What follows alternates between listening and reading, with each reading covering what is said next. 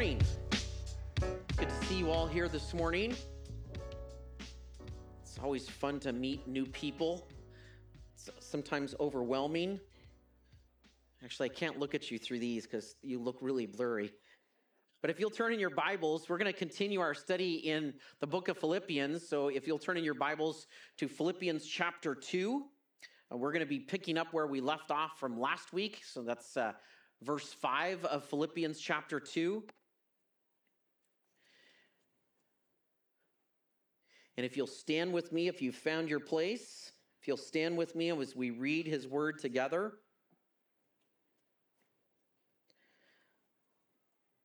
As Paul continues his letter to the church at Philippi, to the disciples, the followers there, he continues the message to you and I these many years later.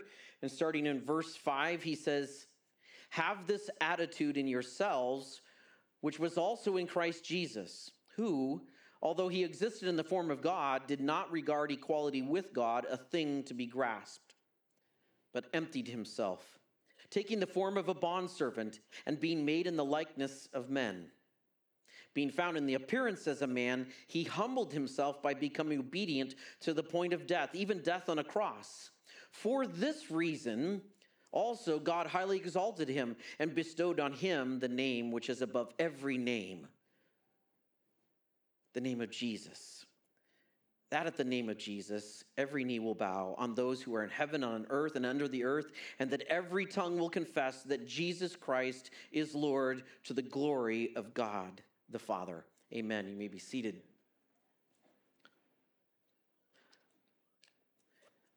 Again, we've been doing our study through Philippians, and one of the things that we've talked about is the fact that the book of Philippians is a book of joy. It's referred to the, as the epistle, the letter of joy. And as we look through this, there are many aspects of joy that we can find as, as we've been talking about having a right perspective, the, having a joyful perspective in all of life, joy and suffering, these many things that we need these right perspectives, don't we? Because we live in a crazy world. If you haven't figured that out, well, don't go watch the news. I was going to say, go watch the news. Don't go watch the. Well, maybe you should, because it helps us. Uh, as as Pastor Brian was reading and praying earlier, is that we need to be reminded in all of life's circumstances who's in charge. Amen. That will anchor us. But as we were studying last week, in verses 27 of chapter 1 through verse 4 of chapter 2, we talked about the joy that we have in unity, or that we ought to have. That as we are unified, we find great joy together. And I presented four points for you. Unity is expressed through our identity, unity is often forged in suffering, unity is a clear reflection of Christ, and unity is others minded. And the joy of our unity is founded in our identity with Jesus. It's forged in that shared suffering. It's reflecting the example that Christ has left for us, who is others minded. And, and unity requires a dying to self. It's to say, listen, it's not just me that matters in this world, it's a dying to self and a commitment. In order to do that, a commitment to daily seek and follow Jesus Christ seeking fellowship with the Holy Spirit, who consoles and comforts us, allowing us to be, as that earlier passage says, the affection and compassion of the Lord to our community, to each other, and to the world at large. Now, as we consider those four truths, and since we are to reflect the uh, Christ in our unity, verses three and four sets the stage for our expressing that. And so if you look again now at verse 3 and 4, it says, Do nothing from selfish ambition or selfishness or empty conceit, but with humility of mind regard one another as more important than yourselves. Do not merely look out for your own interests, your personal interests, but also for the interests of others. So at the core of being others minded and at the center of our unity is an attitude of humility. And that's what we're going to look at this morning.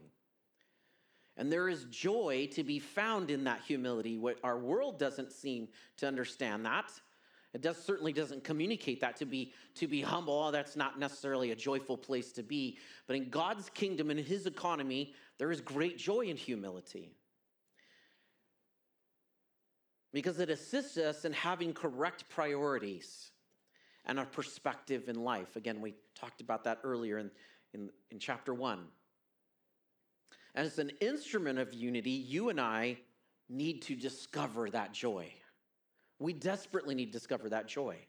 Now, if we profess to be followers of Jesus, then our hearts, our minds, our attitudes ought to consistently demonstrate the attitude of Jesus, an attitude of humility. And verses 5 through 11 of chapter 2 communicate really the heart of the book of Philippians. So if you were wondering, so what is the key passage in the book of Philippians? This is right there. It's anchoring us, understanding that our example is in Christ. For in them we see the heart of Jesus, which ought to be displayed in us, his followers. So Paul writes, through the Spirit, he writes the following words to you and I these many years later, picking up at verse 5 now have this attitude in yourselves, which was also in Christ Jesus. Now, some of your translations may say, have this mind. And I think these two words are really important. Um, mind really communicates more than just um, like, hey, I need to have a, a, a right emotion Mine says it's all of it. It's what we it's what we think, what we feel, and then how we act out of those things. He says, have this mind, a transformed mind, so that it engages all aspects of your life the way you think, your emotions, the way you feel, and then how you respond to both God and each other. It's a transformation. The transformation of attitude or mind is revealed in humility. So, what is humility? There's a couple of quotes for you. I like them both, so I, I decided to put them both up there. Humility, this is C.S. Lewis. He says, Humility is not thinking less of yourselves, but thinking of yourself less. because we are pretty preoccupied with me, myself, and I. Amen? It's just we're we are by nature selfish people. This is part of the fall, the brokenness that enters into every person's life. And then Andrew Murray said, humility is the displacement of self by the enthronement of God. So as we think of ourselves less and we think of Christ more, we enthrone him in our hearts. We just don't we don't make enough room for the self by giving Lord, the Lord, his right position in our lives. That he would be enthroned in our hearts, he would be transforming our minds. The attitude of our heart is what is essential to the Lord. In Proverbs 23 26, he says, Give me your heart, my son, and let your eyes delight in my ways. It's emphasized in 1 Corinthians chapter 3, verses 2 through 3. You are a letter. Paul's writing to the church at Corinth, the disciples, you and I. You are a letter written in our hearts, known and read by all men, being manifested that you are a letter of Christ, cared for by us, written not with ink, but with the Spirit of the living God, not on tablets of stone, but on the tablets of human hearts. God is most interested in what we think, feel, and how that makes us respond you and I need a heart change, an attitude adjustment. I love this. It comes from the military. Listen, we need an attitude adjustment. Joyful humility requires an attitude adjustment. And, and that attitude, keep in mind, that's a mind, a changing of our mind, a transformation of our mind. Because of sin and disobedience to God, our default position, as I mentioned, is selfishness. I'm going to look out for myself. And our current culture really emphasizes this, doesn't it? You've got to take care of yourself first. You can't love someone else unless you love yourself. Listen, we love ourselves plenty. We get up every morning and feed ourselves and clothe ourselves and find out ways to make more of that happen, right? It's not that we need to think, you know, love ourselves. We the problem is we love ourselves too much. I know God wants us to look to Him, to have a mind and an attitude adjustment. There in verse 5, he says, Have this attitude, have this heart, have this mind in you, which was in Christ. This maybe helps us to think of Ephesians chapter 4, verses 20 through 24. He says, But you did not learn Christ in this way. Now he's speaking to the church at Ephesus, the believers there. If indeed you have heard him and have been taught in him, just as truth is in Jesus, that in reference to your former manner of life, you lay aside you have a heart and mind change. You lay aside the old self, which is being corrupted in accordance with the lusts of deceit, and that you be renewed in the spirit of your mind, and put on the new self, which in the likeness of God has been created in righteousness and holiness of the truth.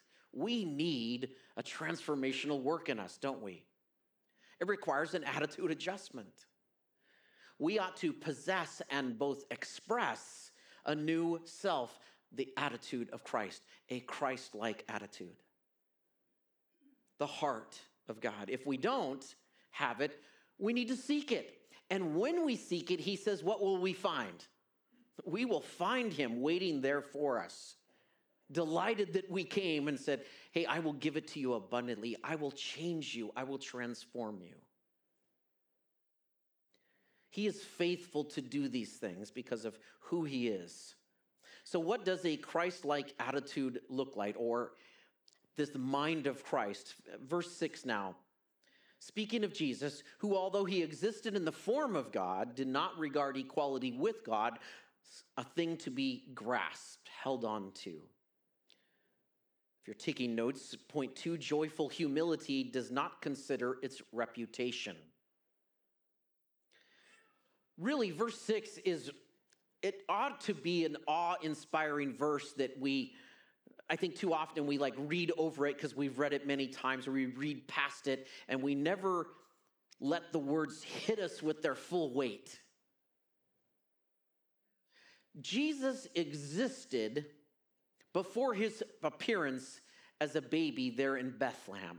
He is, he was the eternally exist, self existent Lord of all creation. This is why it says in Genesis 1:26, "Let us make man in our image." The triune God, the Father, the Son, the Holy Spirit there creatively coming together as one, one God, three persons. Yes, I know I can't explain it. Better men than I have tried. But Jesus was there in the beginning. All things are made by him, through him, and are held together. Or Isaiah 9, 6 through 7 For a child will be born to us, a son will be given to us, and the government will rest on his shoulders. And his name shall be called Wonderful Counselor, what? Mighty God, Eternal Father, or Everlasting Father, Prince of Peace.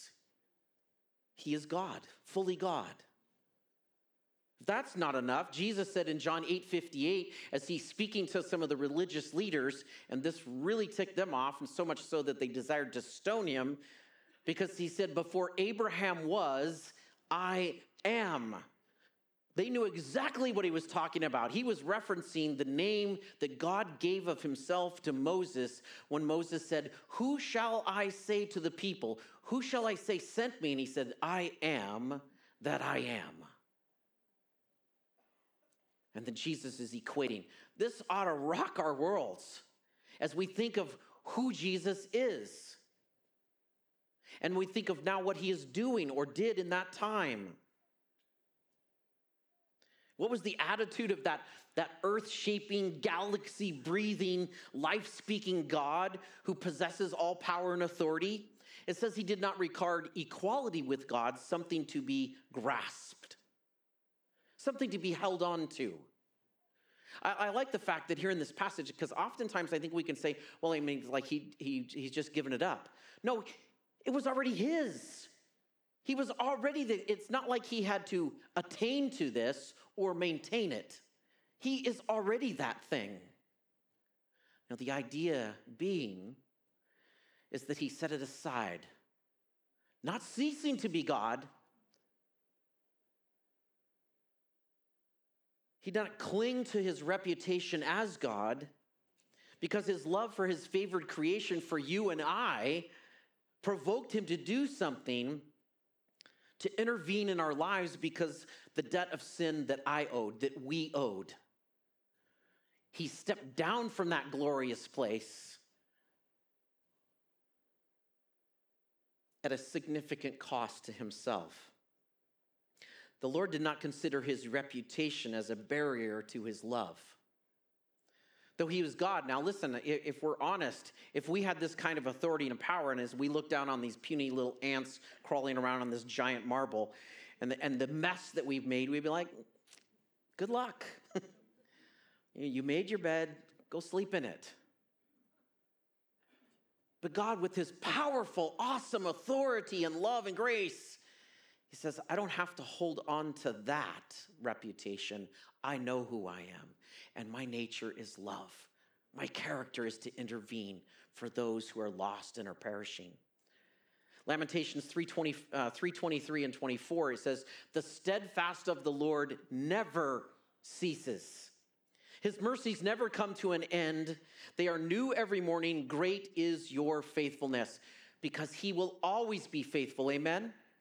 He cannot deny himself, as the word says. He cannot deny being faithful to those whom he created, to be in relationship with himself.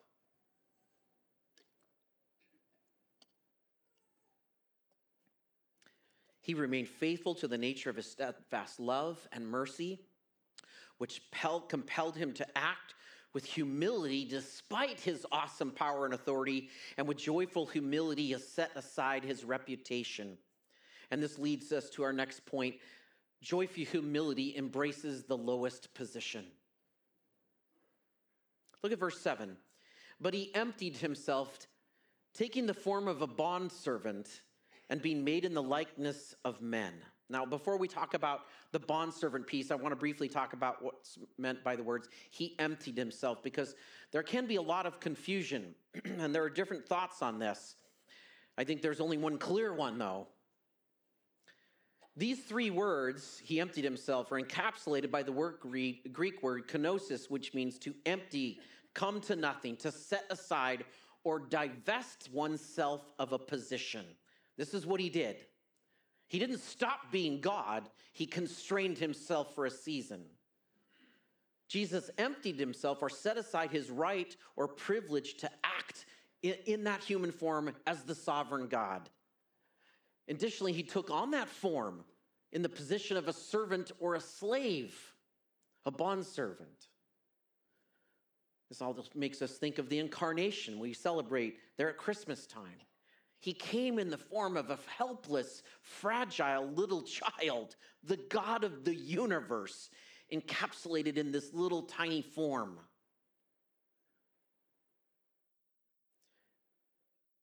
God, the creator of heaven and earth, the one present at the first bit of creation when he created the first humans, clothed himself with a fragile human body, took the lowest position in society, and limited himself to the constraints of humanity. In the Gospel of John and 1 Timothy, these things are here. He says, In the beginning was the Word, and the Word was with God, and the Word was God. He was in the beginning with God. He is fully God. 1 Timothy 2 5, for there is one God and one mediator between God and man, the man, Christ Jesus. Fully God and fully man. And, and Isaiah prophesied this some 700 years before the birth of Christ, that this is who he would be. To this day, many Jews will not read Isaiah 53. It's very problematic because it, like the Pharisees of their day, it presents Jesus, the Messiah, as a suffering servant rather than a conquering king. This is too hard. How is he going to free us from the bondage of Rome if he's a suffering servant? Well, they miss the whole point of the sacrificial system which is to point to the Messiah who would satisfy the debt. The sacrificial system, all it did was cover sin, it did not remove it. Jesus came to remove it. and it required him to be at that low position. It does not mean he ceased to be God. Let's be clear. It does not mean he ceased to be God. Instead, it means he ceased to act independently as a human. Again, how is this possible? Listen, I don't know. Better men than me, smarter men than me have debated this and tried to boil this down. Can we be satisfied with the fact that God says there are things that we can't understand? Our puny, finite, little human minds can't be, or we can't wrap our minds around the truth that everything that God is. This is what it says in Isaiah chapter 40, verse 20. It's one of my favorite pieces of, of that uh, chapter. It says, Do you not know? Have you not heard?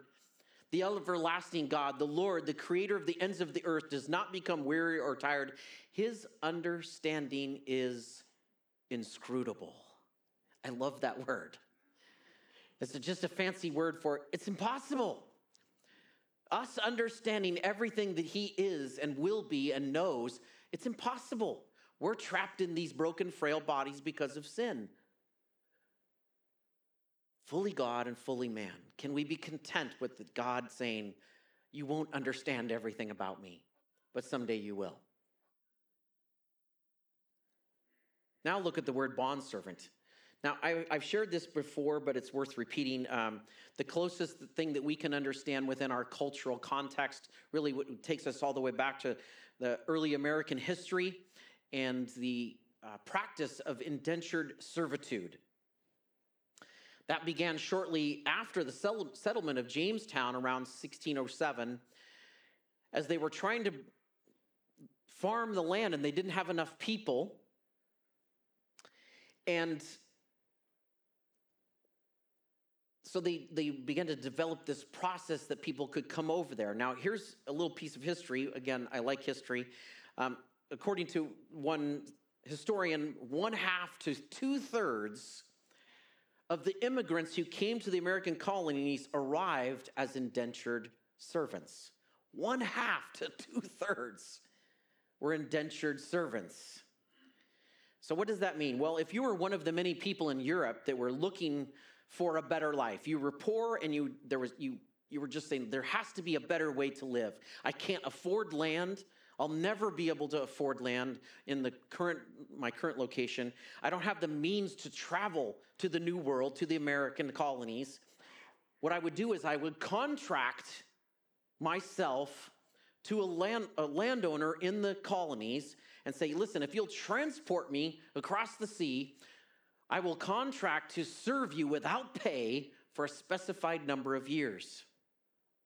In exchange, you will feed and you will clothe me, and at the end of that term, I will satisfy the debt. And I will be released a free man, free woman, to pursue whatever God has for me. Again, these person people voluntarily contracted to do this. That contract was called an indenture. And that indenture would satisfy the debt that was owed to the landowner or to the ship's captain or both. Now, this was nothing new. It's actually described in Exodus 21. In some instances, the bondservant in the Jewish culture could make that contract even permanent. They could say, Listen, I have a great master, I have have a great Lord who's benevolent and cares for me kindly, and I can make this permanent. But it's also an extremely low position in society because you're acknowledging, I am nothing, I have nothing. All I have is this. That's all I have. Just me. Here's my life. Do what you want with it. This is the position that Jesus took upon himself. He came to live, to suffer, to die on our behalf, to satisfy the debt required. A life sentence. It required a life sentence. His perfect, sinless suffering and death, despite being the Lord of heaven and earth, it was necessary to satisfy the debt that I owed. Now, to get an understanding what that kind of humility looks like, I've seen just a little tiny glimpse of this in my lifetime. Um, just a few weeks ago, uh, Pastor Wayne Esterline, the Calvary pastor of Oregon City, passed away, and we did his memorial service here. Uh, he, one of his sons, Jeff Esterline, and our good friends, he pastors in Calvary Chapel, Yakima. But we were talking after his uh, after his dad's memorial service and just remembering some of the early foundations of our friendship and one of those things about 1995 we traveled we we decided we're going to go to the youth workers conference in calvary chapel bible college there in twin peaks up in the san bernardino mountains and so we got off work and we took off driving and we drove through the night uh, exhausted arrived exhausted about an hour before the conference that next morning just completely red eyed, zapped, just desperate for a few minutes sleep. And so we check in, they give us our room assignment, they give us some directions.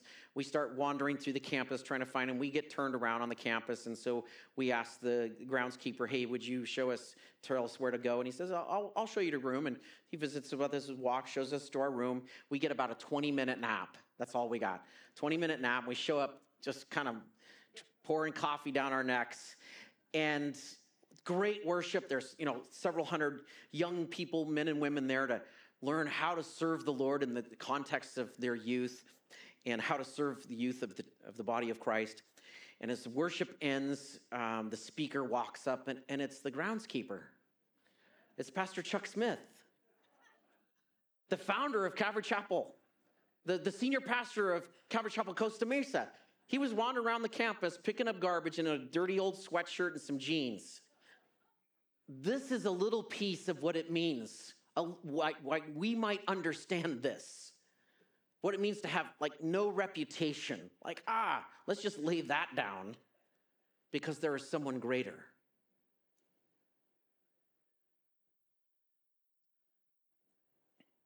God intends us to be different. And the ultimate example of this in John 13, Jesus took this position literally. When they're in the upper room, as he's ending his time with his disciples, says he wrapped a towel around himself and he began to wash the disciples' feet. And Peter took great exception to this, didn't he? He's like, no, like, if you're gonna wash my feet, wash my whole body, right? I mean, you shouldn't be doing this. You're the Lord. I mean, remember his previous words, right? Who do you say that I am? Well, you're the Messiah, the long awaited one. And he's like, hey, you can't be doing this. And God says, if I don't do this, you have a part of me because this is the example that I'm setting for you. The example he's setting for us.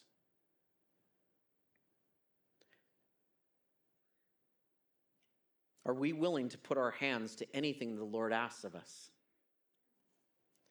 Not caring what others think. Are you and I ready to set aside our reputation for the sake of his kingdom and embrace the lowest position? Or do we consider it beneath us? And this is a hard thing to get past sometimes. Because, again, at the core, we're often much too selfish and we want to be recognized. And we don't think we're going to be recognized in that low place. And God says, He turns the whole thing upside down, right? He says, the least will be greatest, the last will be first. To do this, we must be obedient. Verse 8 being found in the appearance, as a man, he humbled himself by becoming obedient to the point of death, even death on a cross. Joyful humility is obedient. Being becoming obedient is a command. This is what bond servants or slaves do. We don't like this word, right? We have a culture that comes that has that as a piece of our history, we have a wrong idea of what, what Jesus is talking about. We also have a culture that wants to promote a lack of obedience, a lack of submission to authority. We need to get past this.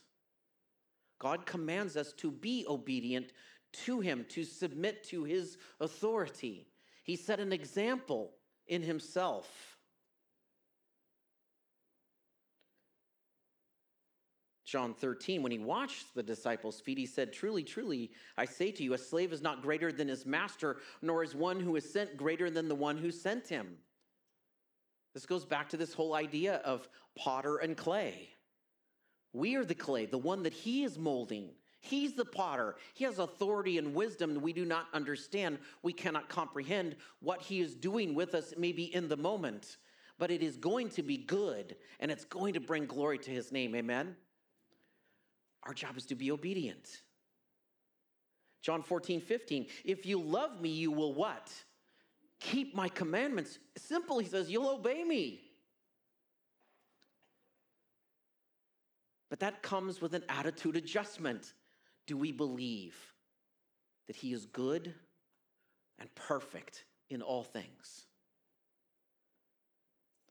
One of the great problems in Israel's history has been the issue of obedience. God addressed that in 1 Samuel chapter 5 or 15, 22. When he told them through the prophet, Behold, to obey is better than sacrifice. Listen, they could bring all kinds of sacrifices, but they were failing to do everything that led up to the sacrifices. The simple obedience of administering grace and mercy and compassion, of not prostituting themselves to other gods not disobeying him and setting up idols all over the country. Now, we got to be careful. We can maybe say, oh, we throw Israel under the bus, you know. we would have to throw ourselves under the bus right with them. If we're honest, we are no different than they. We can look back and then say, wow, if I'd have seen that. No, we wouldn't. we would be one of them.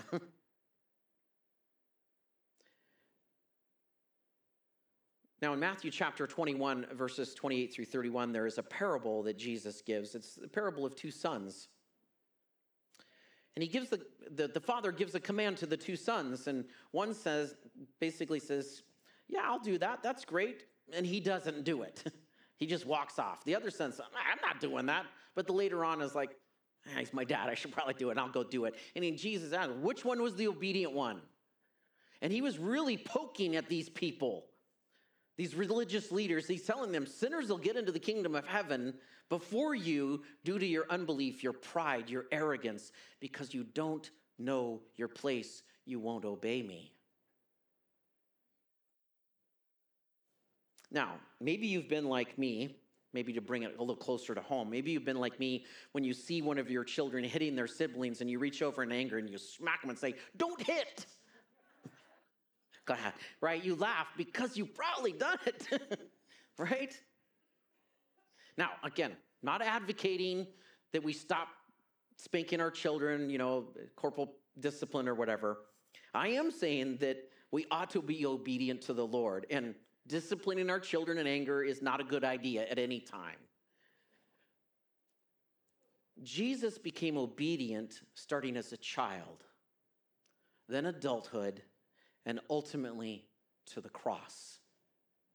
The King of all creation humbled himself in obedience. He only did what God told him to do. John 5:30, I can do nothing on my own initiative. As I hear, I judge, and my judgment is just, because I do not seek my own will, but the will of him who sent me. Obedience. The foundation of humility is submission and obedience to those the Lord has placed above us. We need to understand this. This is, again, a problem that we see in our culture. Bear with me, younger people. We have a culture right now that doesn't want to submit to the, your boss. I mean, you've seen the memes, perhaps. Perhaps they made me work a 40 hour work week. Well, did you get paid? We are losing our minds because we have lost sight of who God is. Again, Bob Dylan wrote a great song. You got to serve somebody. It will be the devil, it will be the Lord, but you are going to serve somebody, and you get to pick one. And it will affect every area of your life, the choice you make. It will affect your ability to be humble and obedient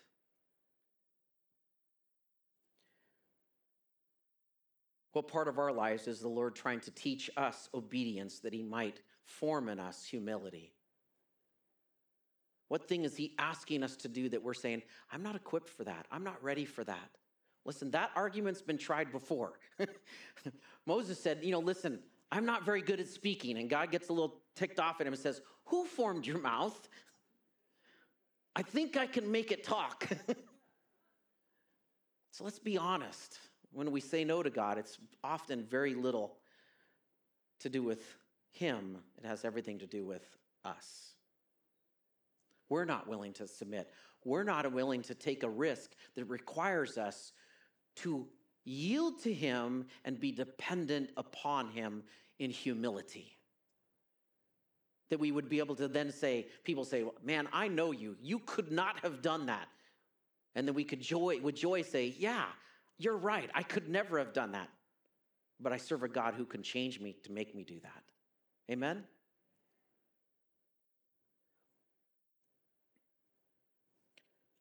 This leads us now to verse 9 through 11. It says, For this reason also God highly exalted him and bestowed on him the name which is above every name, so that the name of Jesus every knee will bow and every tongue will confess who are in heaven and on earth and under the earth, and that every tongue will confess that Jesus Christ is the Lord to the glory of God the Father. In response to the example of Christ, I pray that we, we might have joyful humility. In order to do that, we must experience an attitude adjustment by learning to demonstrate the heart of the Father. With a Christ like attitude, we can set aside our reputation for the sake of his name and kingdom by embracing the lowest position in life so that the name of Jesus would be exalted. Let me say that again so that the name of Jesus would be exalted. This requires our submissive obedience to his word, or as I mentioned in the last couple of weeks, our calling to respond in the way that we are called, according to our calling, which is to display the gospel. Because joyful humility reveals God's glory. In view of verse 9, uh, Charles Spurgeon said this. He says, Now, just pause over this thought that Christ did not crown himself, but that his Father crowned him. That he did not elevate himself to the throne of majesty, but that his Father lifted him there and placed him on his throne. The joy of Christ's humility was knowing the delayed gratification of being glorified or honored by the Father. This is what we have to look forward to. We don't have to somehow make ourselves look so good. And this is the world's view, right? Build yourself up, promote yourself, market yourself. There's one of the things I really hate right now. There, it was played during the the uh, Super Bowl. He gets us. I'm sorry. I'm just going to talk about it. it. Drives me crazy um, because I, I got to hear the people that are part of that program, um, and their God is their, their their whole idea is that we need to market God to be relevant. he does not need our help. oh, he gets us for darn sure. He knows that we are but dust. He knows our hearts, that they are deceitfully wicked. Who can know it except him? He knows our destination apart from him. No, it's he who elevates us at, in his time and in his way, both on this earth and in heaven. The joy of Christ's humility was that delayed gratification. You and I have not arrived at what we will be. It's recorded in 1 John 1, uh, 3, th- I'm sorry, 1 John 1, 3, 2 through 3. Oh man, I'm messing this up. 1 John 3, 2 through 3. Blah. All right, here we go. Beloved, now we are children of God and has not yet appeared as yet what we will be. We know that when he appears, we will be like him because we will see him just as he is. And everyone who has this hope fixed on him purifies himself just as he is pure. We have this, as Philippians earlier said, we have this confident hope that what he is forming in us presently, he will complete in us through humility, and that it is joyous it's a joyous reward in itself, humility.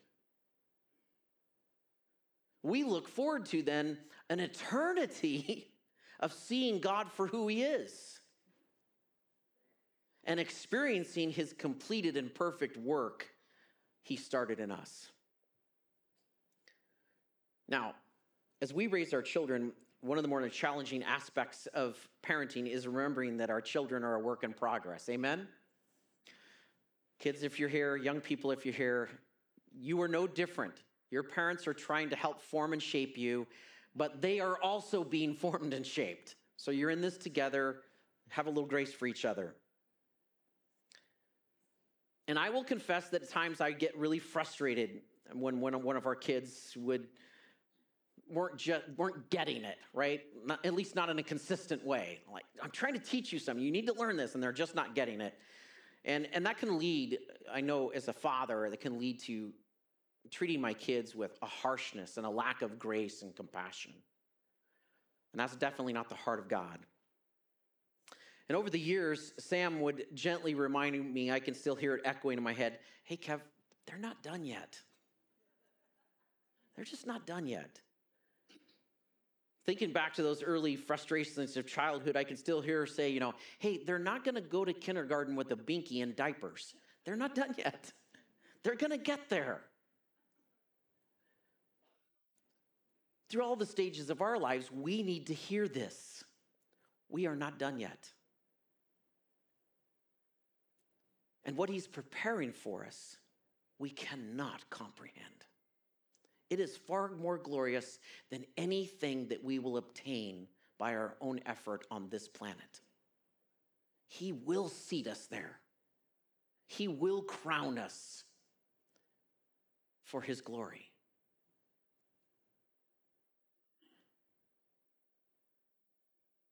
For now, we see glimpses of what He's doing, maybe in each other. But those glimpses really just reveal the reward that awaits us.